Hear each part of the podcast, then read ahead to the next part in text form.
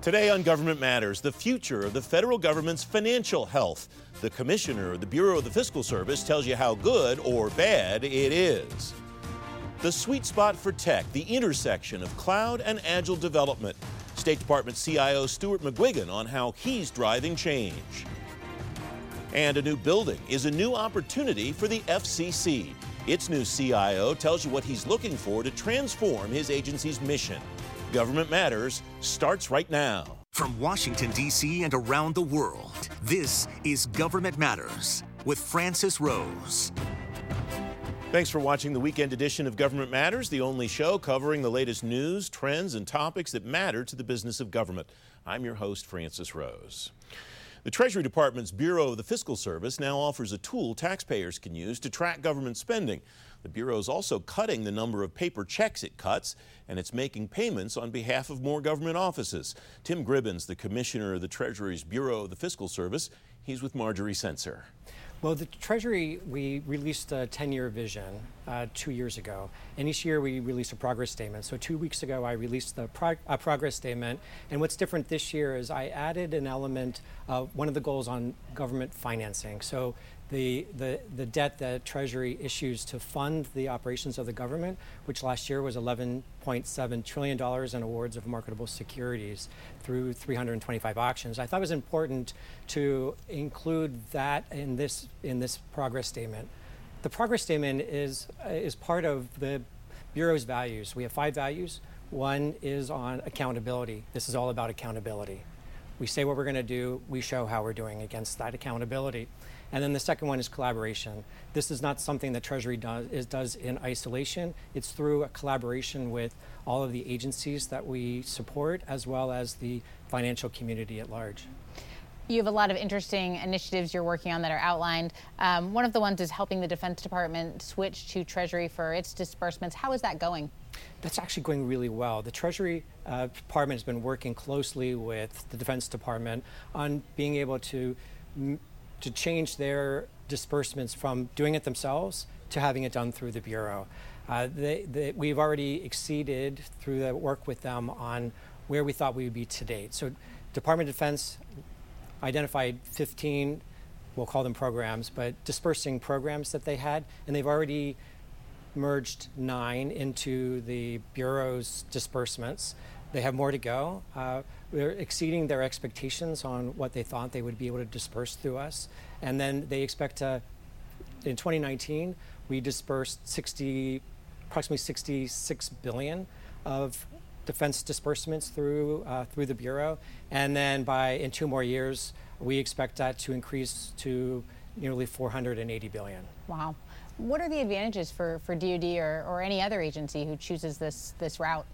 The advantages are by by dispersing through Treasury, you have the advantages of all of the centralized services that we provide as part of our disbursement. Uh, our disbursement services. You have the automated reports that we provide that is used for accounting. So when you talk about dispersing, there's a lot of accounting that goes with that. And we provide that, that accounting support, which will help DoD in the audibility of their financial statements. And then it also is a cost savings because they have to duplicate disbursement activities across 15 programs versus Treasury's one program for disbursements. Are you making that case to other agencies as well as other government offices that they can see those same advantages? We, we are. In fact, we, we have most uh, agencies are dispersing through through the through the bureau, uh, but we're still talking to the, the remaining few that have not. But, but Department of Defense is by far the largest. Sure. Uh, another area of focus I know you're working on is, is G-invoicing. Um, what is it? What, what are you working on there? So think about G-invoicing is there's a lot of business that the government transacts with itself from one agency to the other. And there's no standard way of doing that. They have different forms uh, that would dictate the terms of a buy-sell transaction. Uh, what G-invoicing does is it automates that. So it automates the process of defining the accounting that's going to be treated. So as a as an agency, I might treat a transaction with another agency in one way, and the other agency might treat it in another way, which creates an intergovernmental difference. The reason that's a problem is you can't eliminate that when you consolidate the financial statements of all the different agencies into a consolidated government statement. And you need to be able to eliminate those to have a better accounting for the true financial transactions of the federal government. So G-invoicing helps to automate that process. It helps agencies with the workflow as they're going through their internal approval process on these interagency agreements. And it, it then will help inform the, the payment process. What's been your progress on that? What's the path forward for that effort? So we have uh, we've been working with agencies on what that path forward might mean. So we asked agencies to to provide us their implementation plans. Uh, we asked them to provide what are some of the pain points associated with it, what are some of the things that they would like to see in the G invoicing platform that will make it easier for them to implement it. As you can imagine, there's a lot of challenges associated with that. And we're working closely with agencies on how to make the changes that they've requested in the application so that they can use it within their organizations. Uh, it, as, uh, we we are we have set a, a, deadline of when we would like to have this implemented, with the understanding that that um, there are going to be still some challenges, but not any that we can't overcome. What are the what was the feedback that you received from agencies? What are the key issues that they might have? Because it seems like this could save them quite a bit of, of time and effort if they're able to move. So one of the issues was the, the workflow that I talked about before. There were certain approval processes that were built into the workflow. Some agencies asked for additional levels of approval, depending on how they how they handle that within their own agency. One of the challenges is that if I am on G invoicing and you're an agency and you're not, as a trading partner, how's how's that going to work? So those are some of the main challenges that we're trying to work through, as well as the system implementation. They have to make changes on their system to be able to use this. Up next, the State Department's IT sweet spot. Straight ahead on Government Matters, what it's doing differently to get different results. You're watching ABC 7.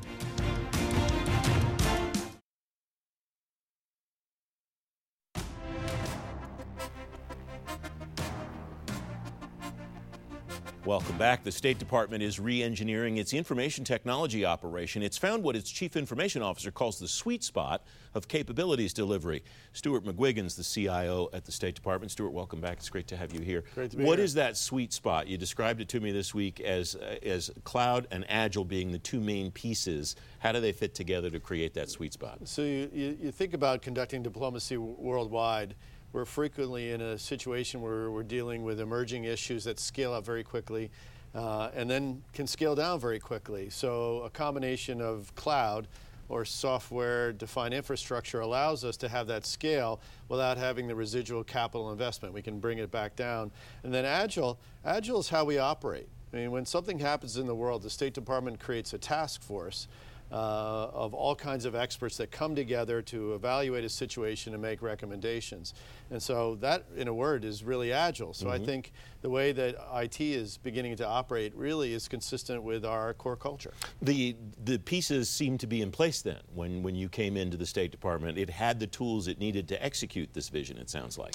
Well, I, I think we had a lot of the pieces in mm -hmm. place, but with uh, extraordinary leadership support from the Secretary, uh, the undersecretary on down, we've been able to better align those pieces and give people the authority to do the work they need to do.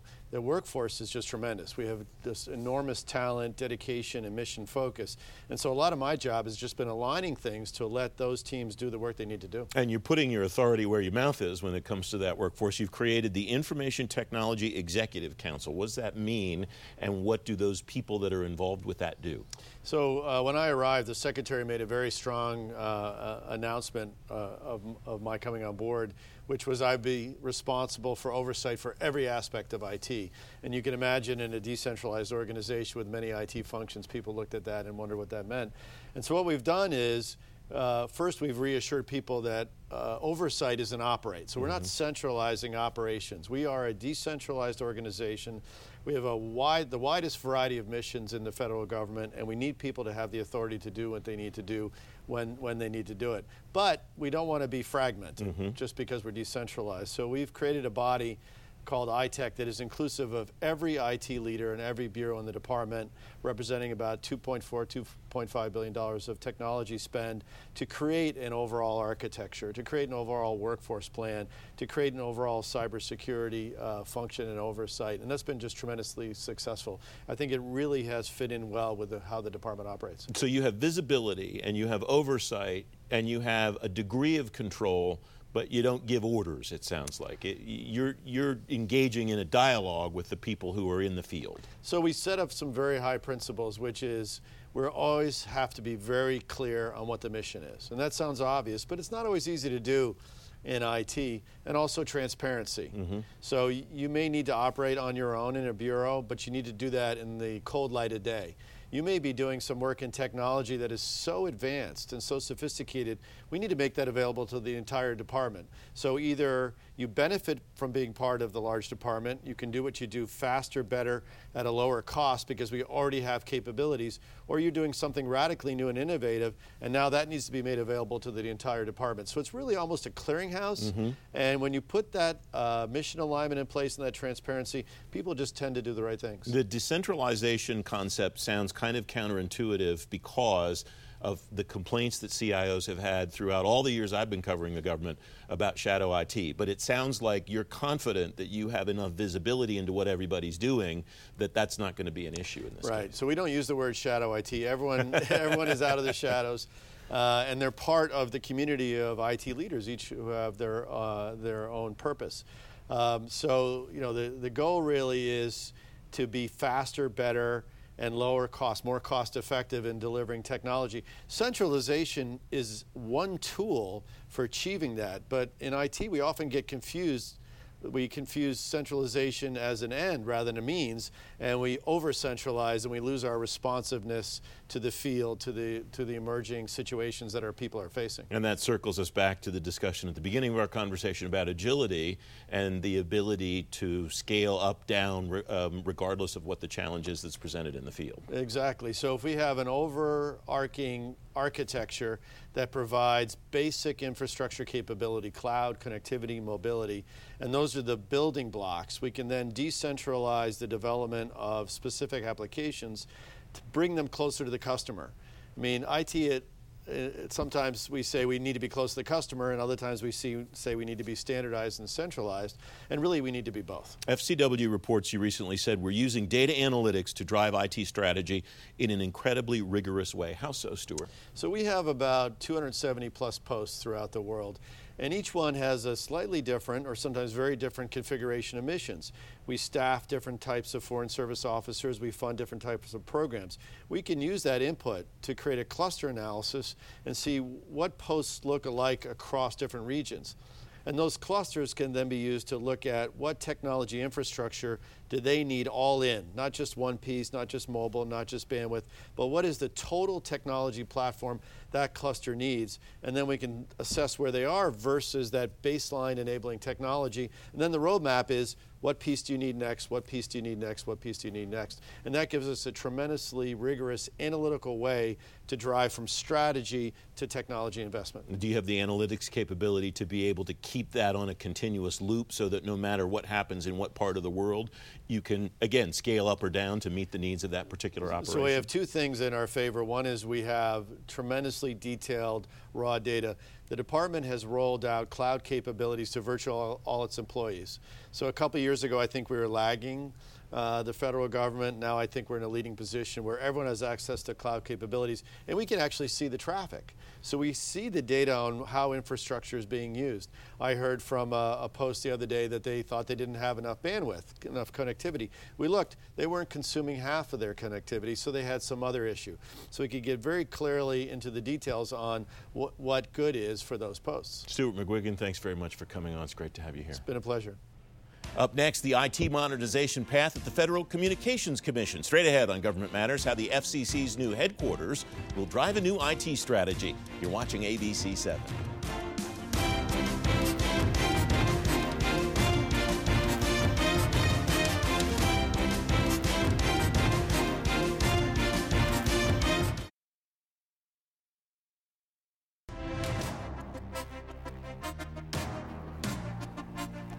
Federal Communications Commission has a new headquarters building on the way and new plans for IT modernization.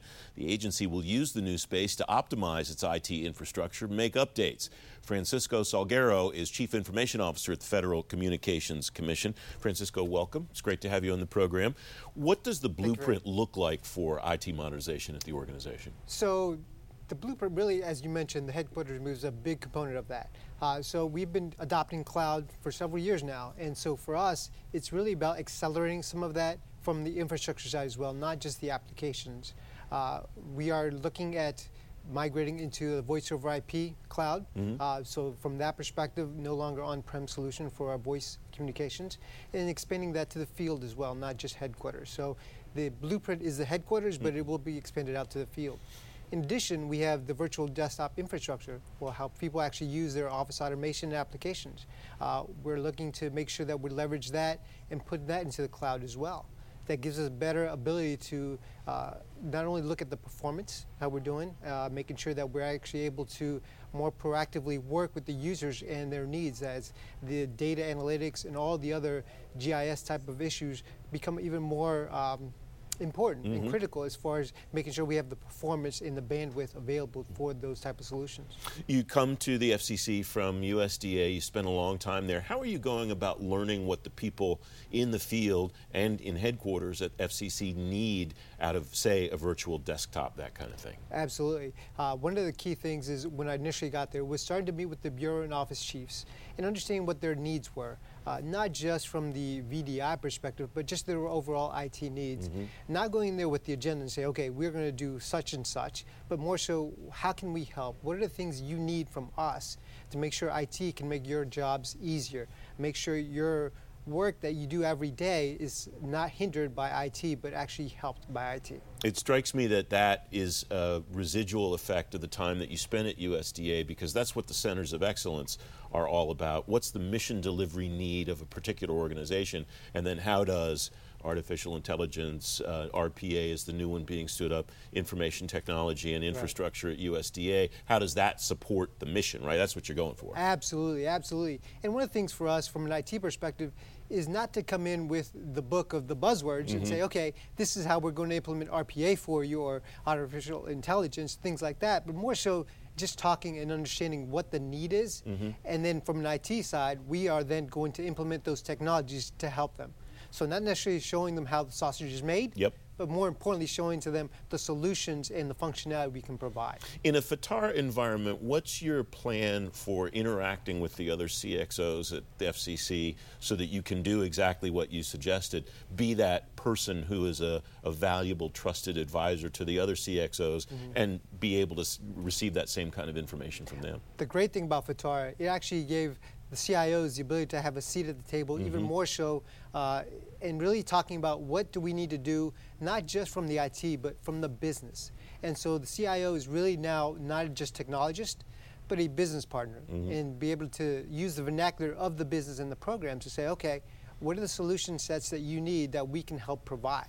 And then really about not looking at it just from the standpoint of saying, okay, you need to have Excel, and this is how we're going to provide Excel to you. But okay, you need to have a way to do complicated calculations. Is Excel the right way mm-hmm. to go, mm-hmm. or is there another tool set that we need to look at? That's going to be your job then to be that person to be able to help make those decisions, right? Absolutely, absolutely. What do you think are the potentially the biggest roadblocks in to getting to where you want to go? Not necessarily because it's uh, endemic to FCC, but just in the technology world in general today.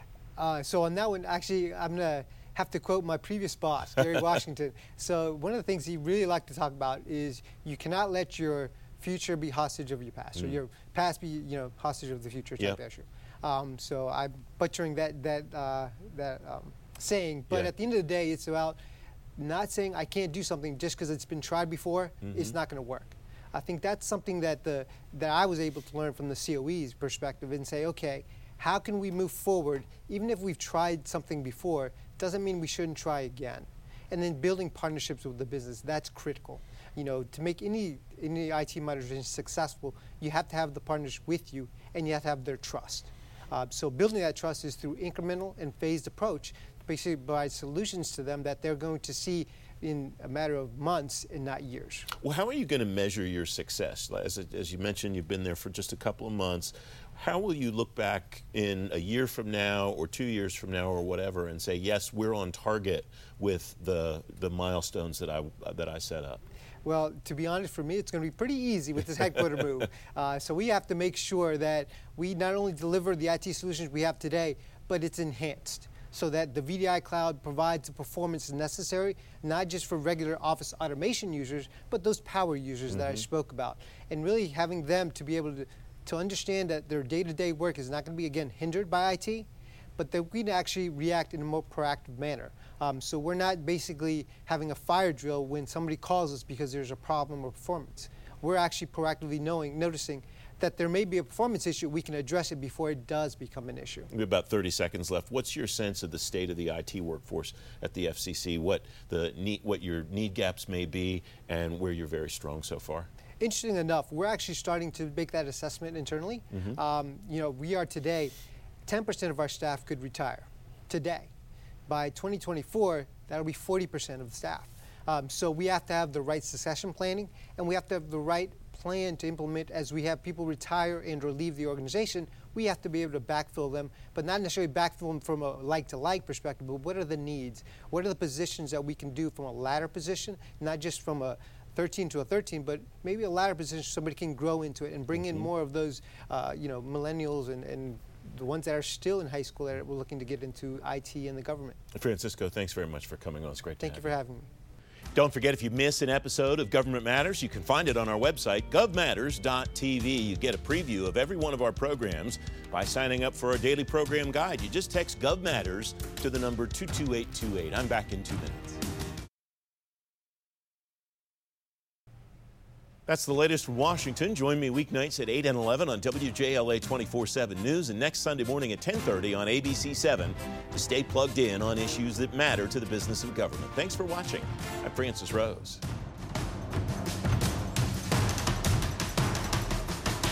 Thanks for listening. Our daily program is produced by Cherise Hanner and Ashley Gallagher. Christy Marriott leads our technical crew. Our web editor is Andrew Wagner. Government Matters was created by George Jackson. Visit govmatters.tv for articles, videos, and more, including our first feature length documentary, The Dawn of Generation AI. Government Matters is recorded at WJLA TV in Washington, D.C. Copyright Sinclair Broadcast Group.